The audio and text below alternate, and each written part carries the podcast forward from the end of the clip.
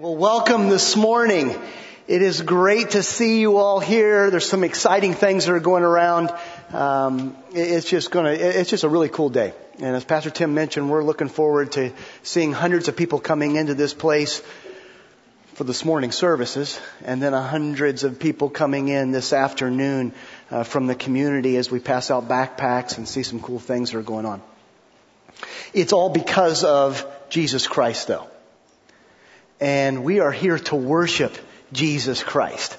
And we've been going through the past few weeks through a series in worship. Two weeks ago, Pastor Tim was preaching on worship by remembering. And then last week we looked at, at worshiping as we listen and learn and what it means to, to be able to walk through scripture, to hear from God and to be able to apply it and, and to make that a part of, uh, of daily life we're continuing on and we're going to look today at, at worshiping as we talk with God. And, and, and what does that look like as we, as we worship in our, in our communication with God? Um, a few, really about a month ago, I was uh, reminded, I was going through my shelf in my office at, at home and, and was uh, rearranging, so I'd gotten some books and had been reading some things and came across a, a book that I hadn't uh, uh, read in quite a while, and it's called Valley of Vision. And it's a collection of Puritan prayers. And so it's a, a number of different uh, of the Puritans uh, that was kind of the what 17th through 19th century uh, men of God, preachers, some of them quite famous. Um, and it's a collection of their prayers, and they would actually sit down and they would write out these prayers. And and it's something that about a month ago I started just kind of reincorporating it in the morning as I sit down with a cup of coffee and my Bible and just spend some time with the Lord. And then, and then I would kind of read through kind of one of those prayers a day. And I just love it because it is just rich in, in doctrine. Uh, just some, it's just amazing as we see uh, the uh, the relationship that these men had with the Lord and and how they went about praying. And it kind of, I will read through that and then kind of just go right into some some time with the Lord and myself. And and for me, I, I'm I'm one of those that uh, uh, it helps to learn to do things by example. And so that's really what I want to look at this morning is is an example of prayer. Uh, where do we see prayer? And there's a great example of that in Psalm 86. And I encourage you, invite you, open up your Bibles to Psalm 86. It's real easy to find. Just open up your Bible about halfway through and that should be Psalms and 86 generally is right there. If you don't have a Bible, the ushers are going to make their way down and uh, if you just slip up your hand, we'd love to get a Bible in your hands and you can kind of follow along. Because what I would like to do is just to walk through Psalm 86 and this is a psalm. It says, uh, the heading at the top of it says, a prayer of David. And to be real honest, I kind of was researching this the last couple of weeks and and uh, we don't really know a whole lot about Psalm 86. Uh, I do know it appears that it was one of his last psalms that David wrote that we have recorded in Scripture. Uh, that we find here in Psalm 86, and and he wrote it, and it is a prayer that he that he wrote, and it's divided up into three sections. Uh, the first uh, first through seven verses, uh, and then eight through thirteen, and then fourteen through seventeen, and and so we're going to kind of just walk through this psalm, and as we do just about every week here, we're just walk verse by verse, but but as we walk through, we're just kind of kind of read through the verse. And. And just as we were taught last week in studying the Bible, I, I just kind of want to take it and just kind of rephrase it and just put it in our own um, wording, and I'm going to put it in my wording, and you do the same there, and try to understand what is it that David is communicating. And all of this, we're looking at the example of David's prayer and how we can model that in our prayer life this coming week. And so that's kind of the goal and mission this morning uh, as we walk through Psalm 86. And if you're taking notes, um, you'll see the first point there is, please hear me, God. Trust a faithful God. We see a summary statement, please hear me, God. We're going to see that in the first seven verses. And then we see an, an action statement there, trust a faithful God. Verse 1 of Psalm 86 says, Incline your ear, O Lord, and answer me, for I am poor and needy. David starts off by saying, please listen to me. God. Really what he's saying is, I, I need your help. Please listen and answer. For, I'm looking for some direction here. I mentioned a minute ago, we, we really don't know the situation specifically that David was going through when he wrote this psalm. There's some speculation, but none that really can be verified. But obviously David was in the midst of turmoil. Uh, David was under some attack, as we're going to see here later in, in verses 14 and 15, and and we're going to see, and we know a little bit about David's life. It probably was later in his life as he was having some problem, and his his, his kingdom was was under attack. But but he cries out to God, "Please hear me." He says, "For I am poor and needy." We we see that he starts off in his communication with God with a statement of humility a humble statement that I can't do it on my own. Do you ever feel that way? I am sure with a group this size that there are many that have walked in and you are right where David was when he wrote this. And you're saying there's a whole lot going on and there's so much that is out of my control and I need some help and I don't even know where to turn. And so what did David do? He cried out to God and he said, look, Lord, I'm coming to you. I can't do it on my own. Verse 2 he says, preserve my life, for I am godly. Save your servant who trusts in you. You are my God. So he says, preserve, preserve my life. He's saying, save me, protect me in what is going on. And then he makes this statement, and on one hand, it seems as if he just made this statement of humility, and then he says, for I am godly. And really in the context here, I don't think this was a, a puffed up statement. This wasn't a, do you know how good I am type of a thing. But rather he's saying, look, I am one who follows after you, Lord. While he's not sinless at all, and we know from the life of David, he absolutely was not sinless. But yet we see the pattern of David's life was always to seek after God to the point that in uh, in the book of Acts, uh, Paul, that it's written that it says that he was a man after God's own heart. That he was one who followed after God. He says, for I am godly, I'm a follower of you. Please save your servant. Your servant who trusts in you. You are my God. And that's really where we get, where I get that first point of, uh, of trusting a faithful God because David starts right off with saying, I need help and I trust in you. You're the one that I'm going to at this time. In the midst of fear and uncertainty, he trusted God. Did you know, really, that's, that's the answer to anxiety. I really feel the, the opposite of worry and anxiety is trust. Philippians 4 8. Uh, do not be anxious for anything, but in everything with prayer and supplication with thanksgiving, let your requests be known to God. What, I'm anxious, so I go to a trustworthy, faithful God. We'll talk more about that in a minute. David continues in verse 3. He says, Be gracious to me, O Lord, for to you do I cry all the day. Be gracious to me. Show me grace, Lord. Grace is, is giving us undeserved merit or favor. It's giving us what we don't deserve. Uh, generally, we think of grace, we think of a gift, the gift of grace, and and he's saying, "Please be gracious to me," or literally, just extend your grace to me.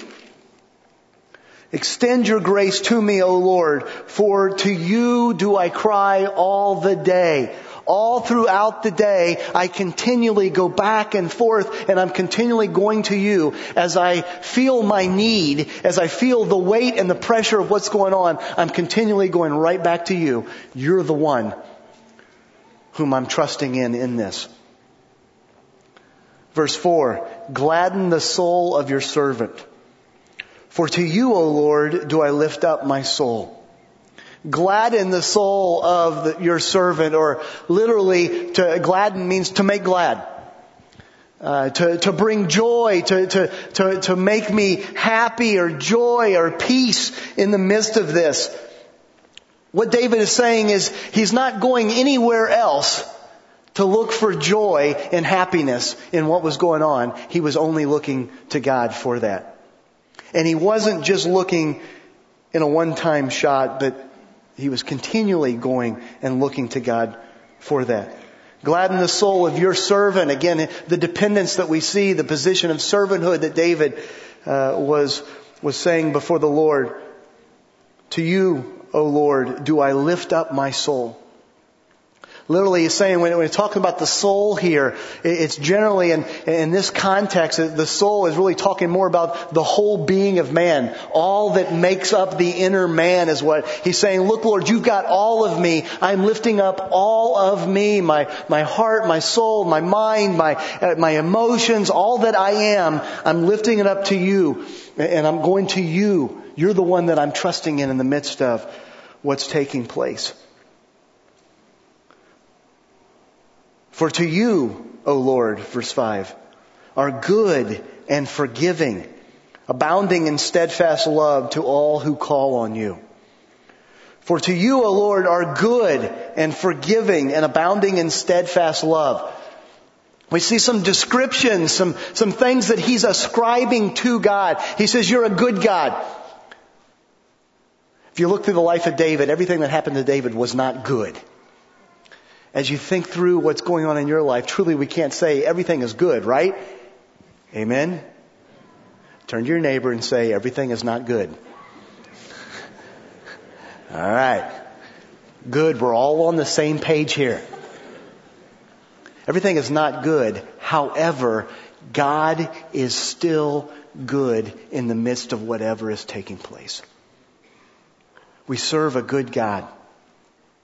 And let's be honest, sometimes in the midst of trials and in the midst of extreme difficulties, it's hard to see that. And sometimes we even question, how could a good God allow this to happen? But God is a good God. God has a plan and purpose in all that takes place. God is good, but not only that, God is forgiving. God is forgiving. God is always ready and anxious to forgive. If we confess our sins, He is faithful and just to forgive us our sins and cleanse us from all unrighteousness. We, we, no matter where we are or what we have done, we can always go to God and receive that forgiveness. With repentance comes forgiveness. God is a good God. He is a forgiving God. He's also abounding in steadfast love to all who call on Him. He's also abounding. It just keeps on going on and on and on in steadfast love. It's that, it's that faithful, consistent, constant love. And God's saying, I love you no matter what, in the good and the bad, I love you. He loves us. Okay, we love Him because He loves us. We do nothing to merit His love. He loves us because He created us, because he has plan and purpose, and it's all because of God that He loves us. And He is, it's that faithful, consistent love that we can always go to that loving, good, and forgiving God. Abounding in steadfast love to those who call on Him. Do you want to know the steadfast love of God? Then whosoever shall call upon the name of the Lord shall be saved. Romans 10 tells us. Call upon that as David is right here. Verse 6, give ear, O Lord, to my prayer. Listen to my plea for grace. Again, he says, please give ear. Listen to me now. Uh, he kind of gives the idea, give ear to my, it's kind of, will you please just listen in right now as I, as I, as I tell you what is going on. Please listen, O Lord, to my prayer. Listen to the plea for grace. I can't do it on my own and I'm asking, Lord, of you to do what I can't do for that gift of grace. In the day of my trouble, verse 7, I call upon you, for you answer me. He ends this section with that solid, definitive statement. He says, in the day of my trouble, I call to you for you answer me because you will answer me. And we see the firm confidence, the trust that David has in God as he's walking through some of those darker days. So let me ask you, how are you doing in your trust with God? With whatever that is going on in your life right now. And as I look around, there's, there, there, I'm sure is a myriad of issues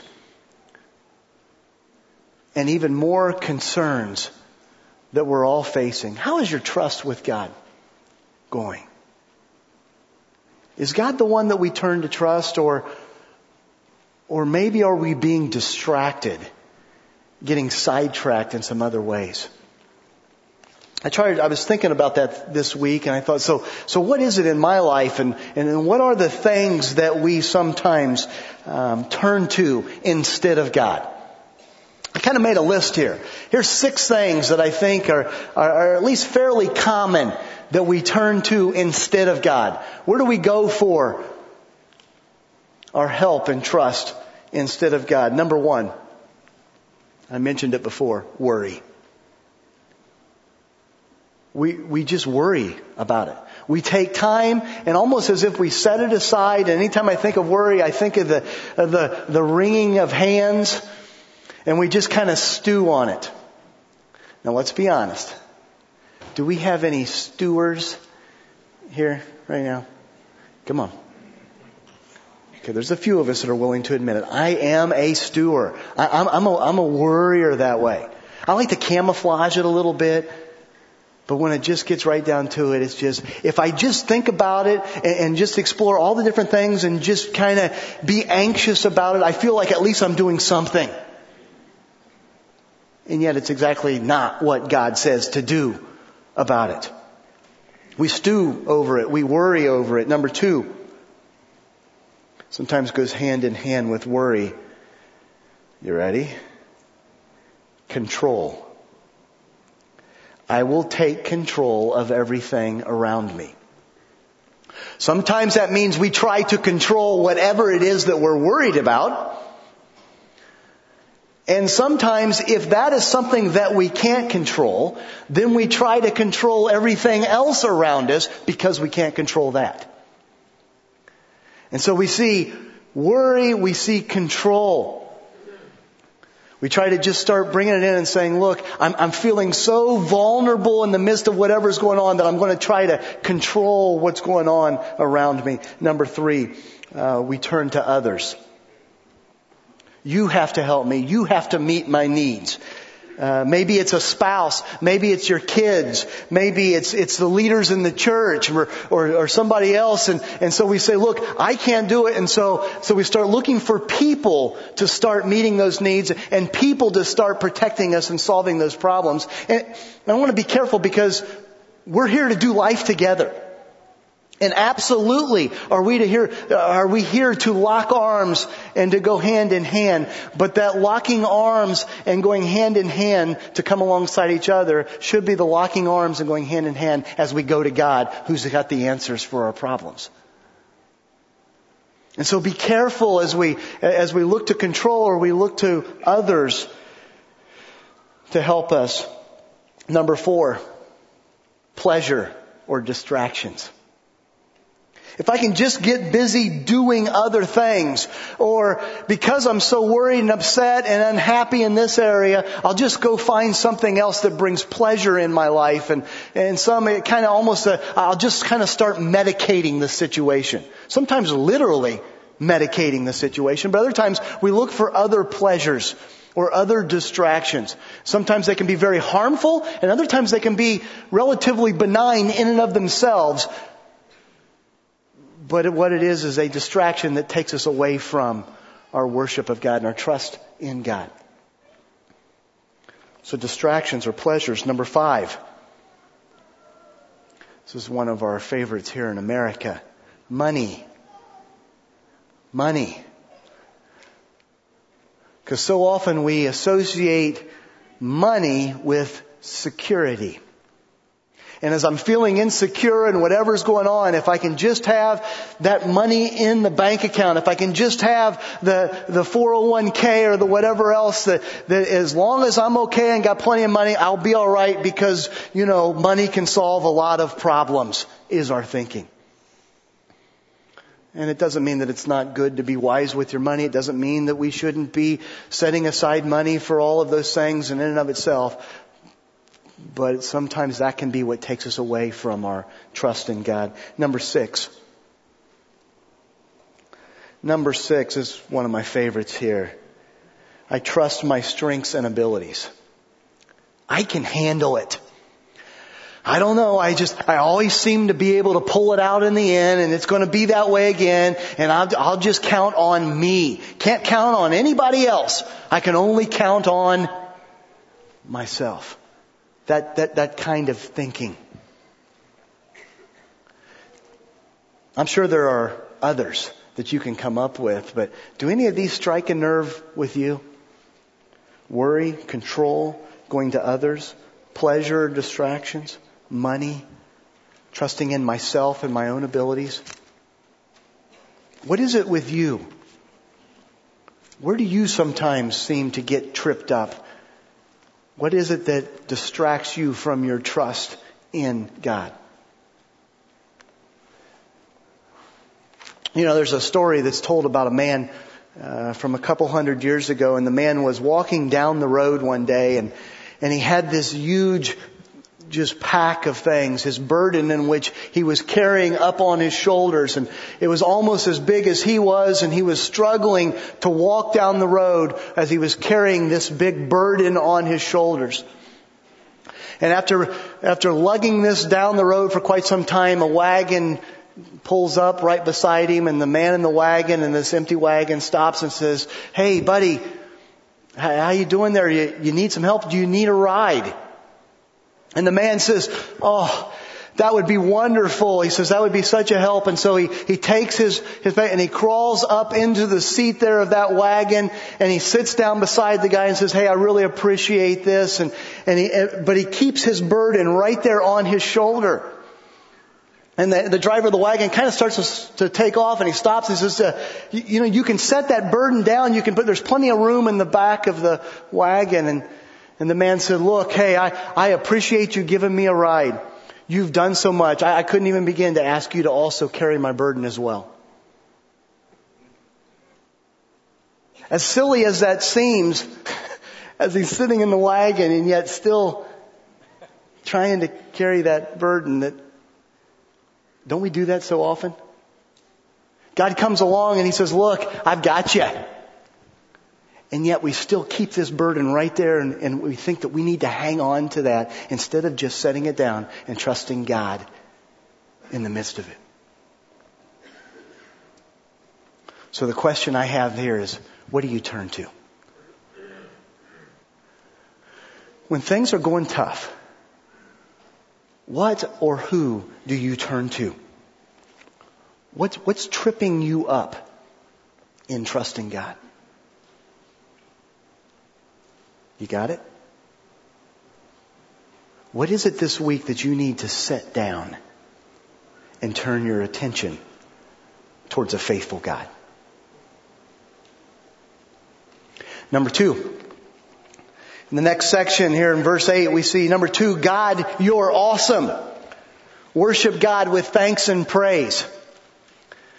This section we see David saying, God, you're awesome. In verse 8, he says, there is none like you among the gods, O Lord. Nor are there any works like yours.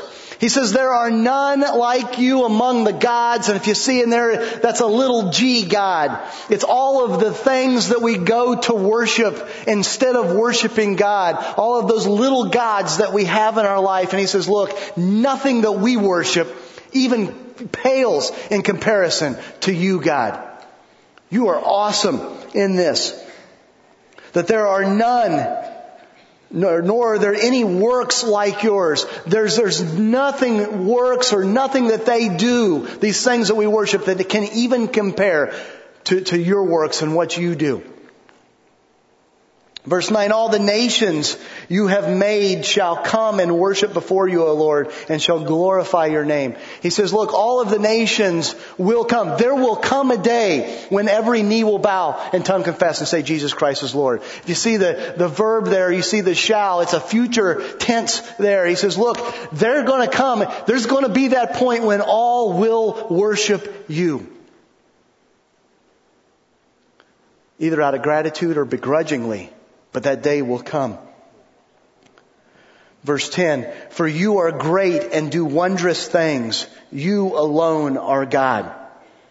You are great. And we see, he's saying, look, you are great in character and you are great in action.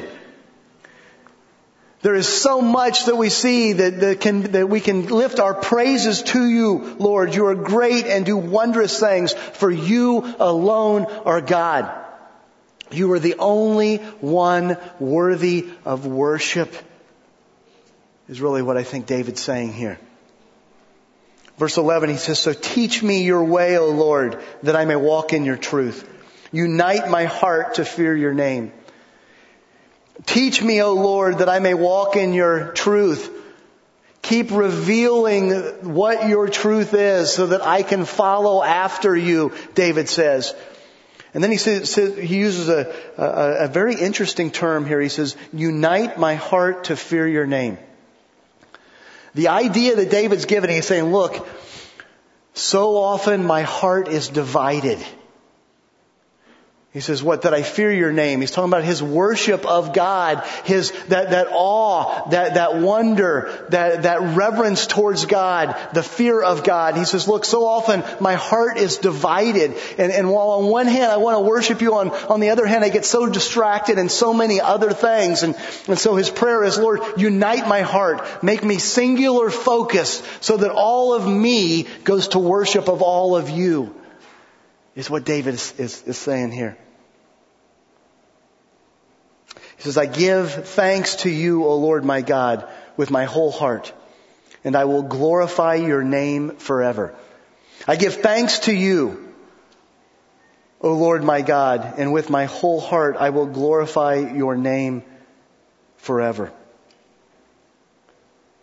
Worship God with thanks and praise. Is what David is saying. I give thanks to you. I give thanks to you not just in small ways, not just on occasion, he says, but with my whole heart, with my whole being, with all that I am. Worship the Lord with your heart, soul, mind, and strength. All of me, Lord, I'm giving thanks to you in my worship of you. For great is your steadfast love towards me. You have delivered my soul from the depths of Sheol. For great is that faithful love, that ongoing, continuous love that he spoke of earlier. And it's not only that, it's not only that ongoing love, but it's that ongoing, faithful love for me. David says, I, and I can imagine David looking back and remembering all that God had brought him through to that point, and he just kept going back and saying, God was faithful in this, God was faithful in this, God was faithful in this, God is faithful in this. That steadfast love. For you have delivered my soul from the depths of Sheol. You have saved me from the pit of hell, is literally what he's saying. He's saying, this is where I was headed. And you pulled me up and snatched me out of that. If, if you can carry me out of the depths of hell, if you can pull me out of that, then you for sure can handle the things that are going on in my life. And David can praise him in that.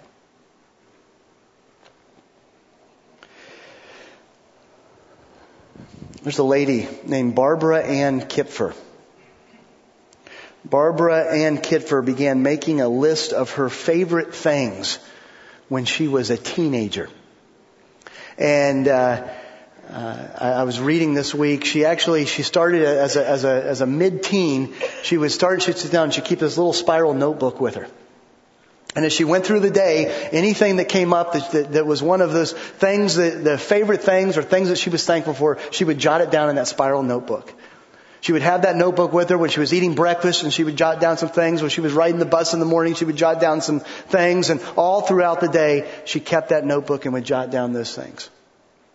After 20 years, Barbara Kipfer took those dozens of spiral notebooks and she put them together and they compiled them and published a book.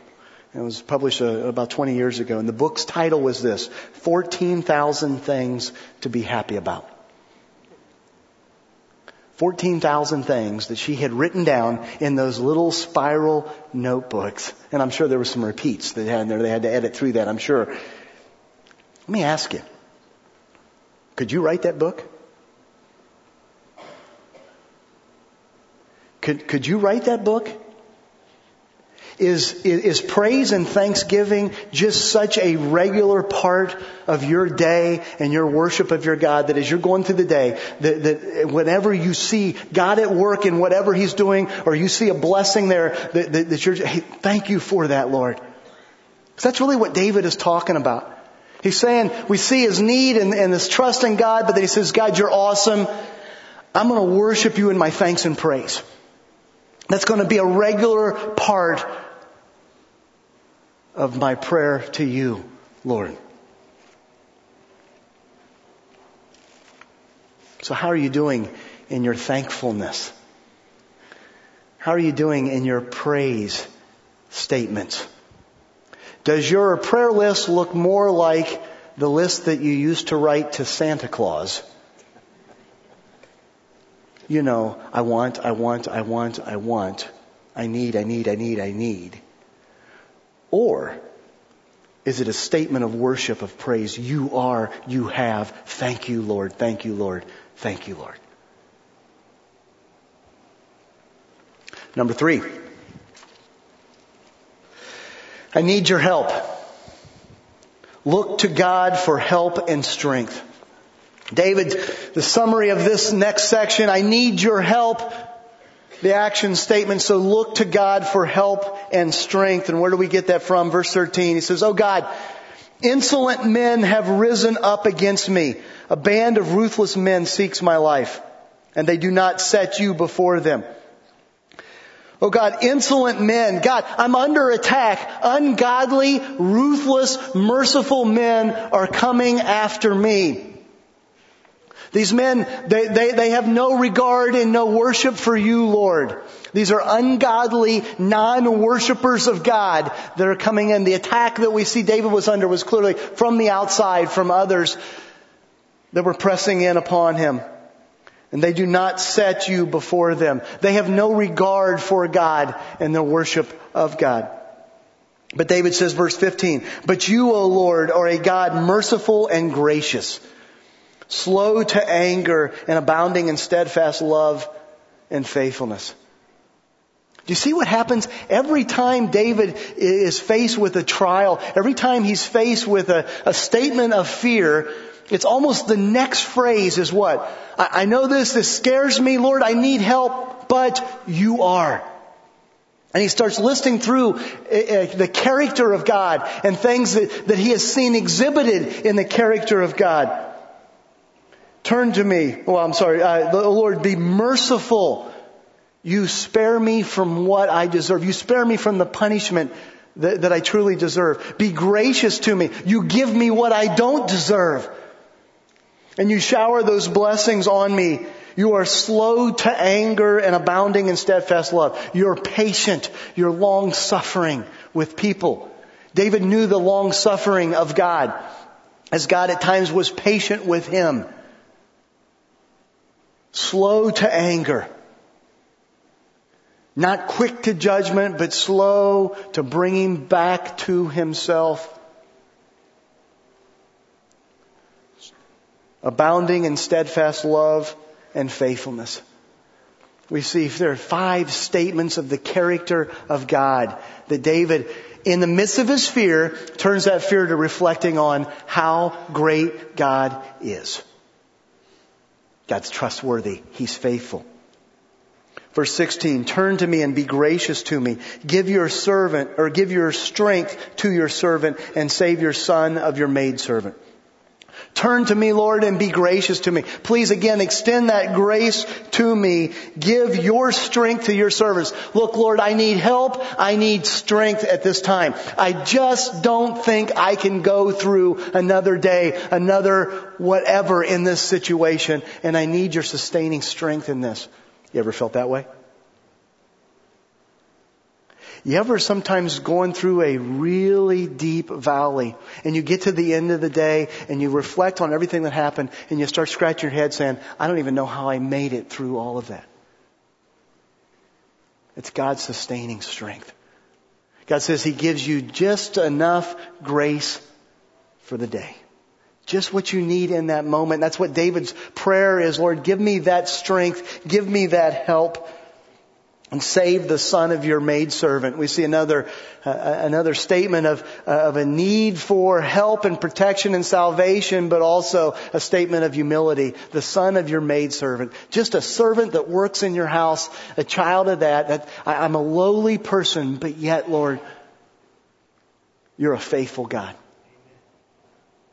Show me a sign of your favor that those who hate me may see and be put to shame.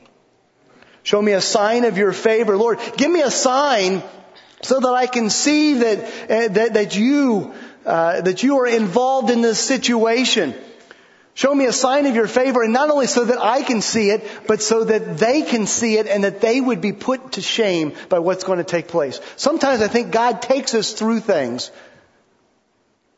just to show off His glory.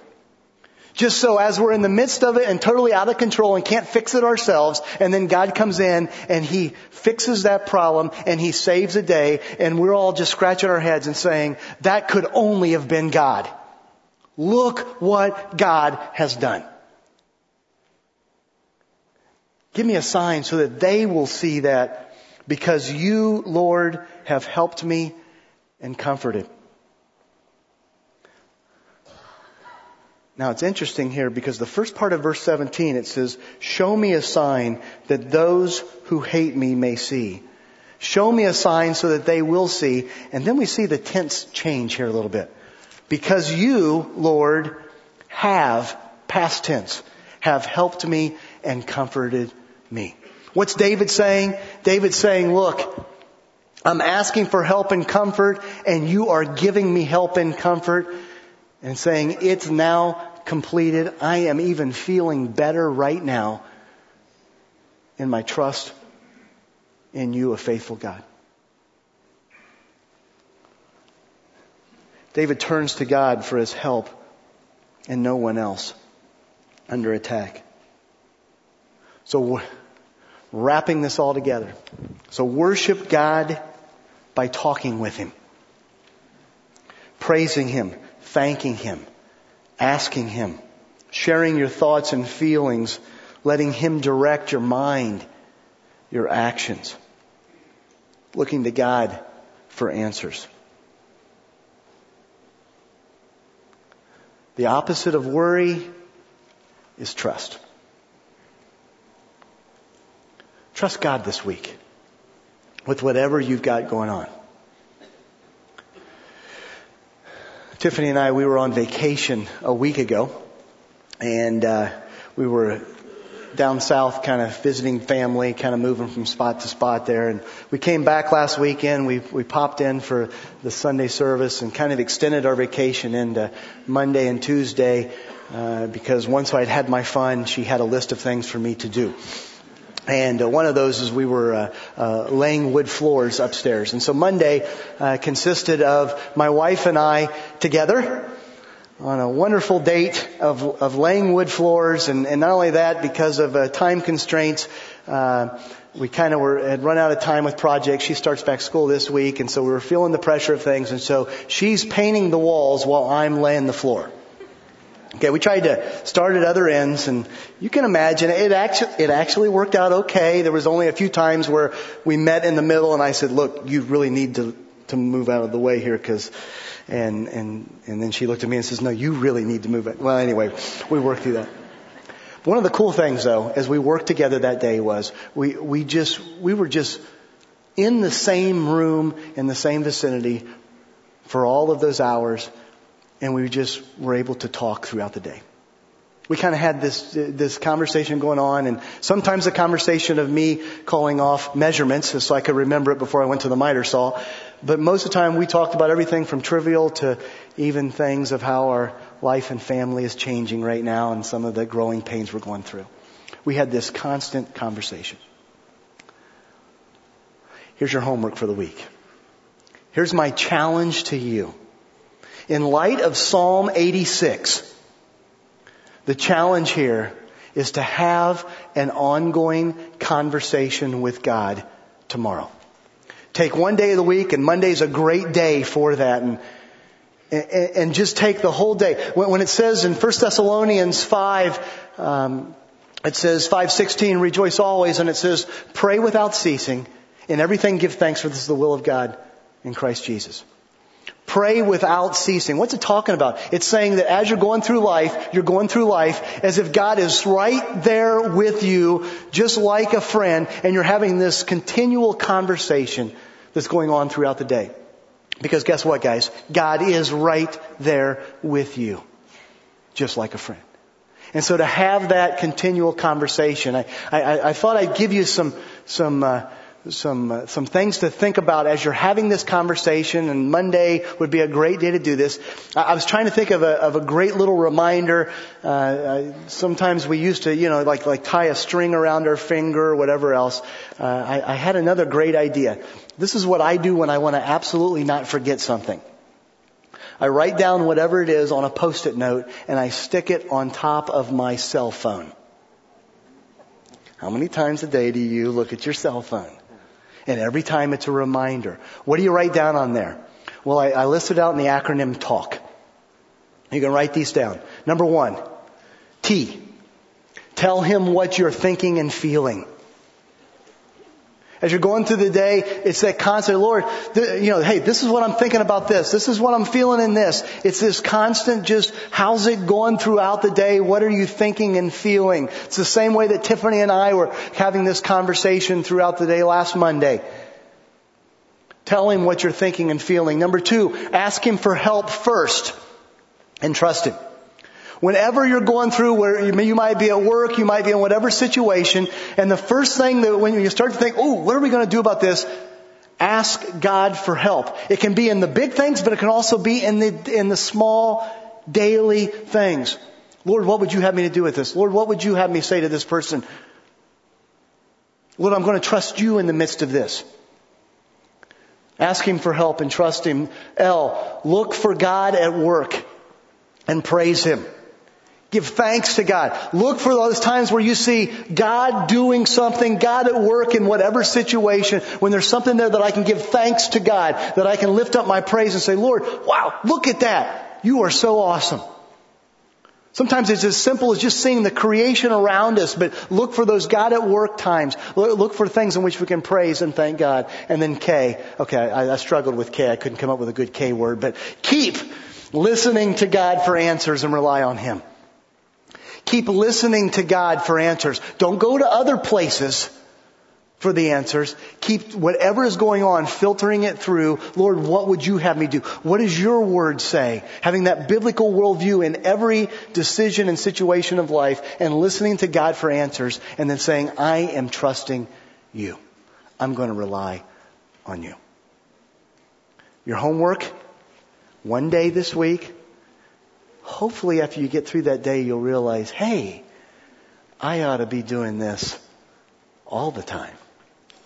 But we'll start off with one day this week. Monday's a great day to start it. Talk to God. Tell Him what you're thinking and feeling. Ask Him for help. Listen. Look for God at work opportunities and, and keep listening to God and what He'd have you to do. And see if it doesn't radically change your worship of God in your prayer life. Let's pray.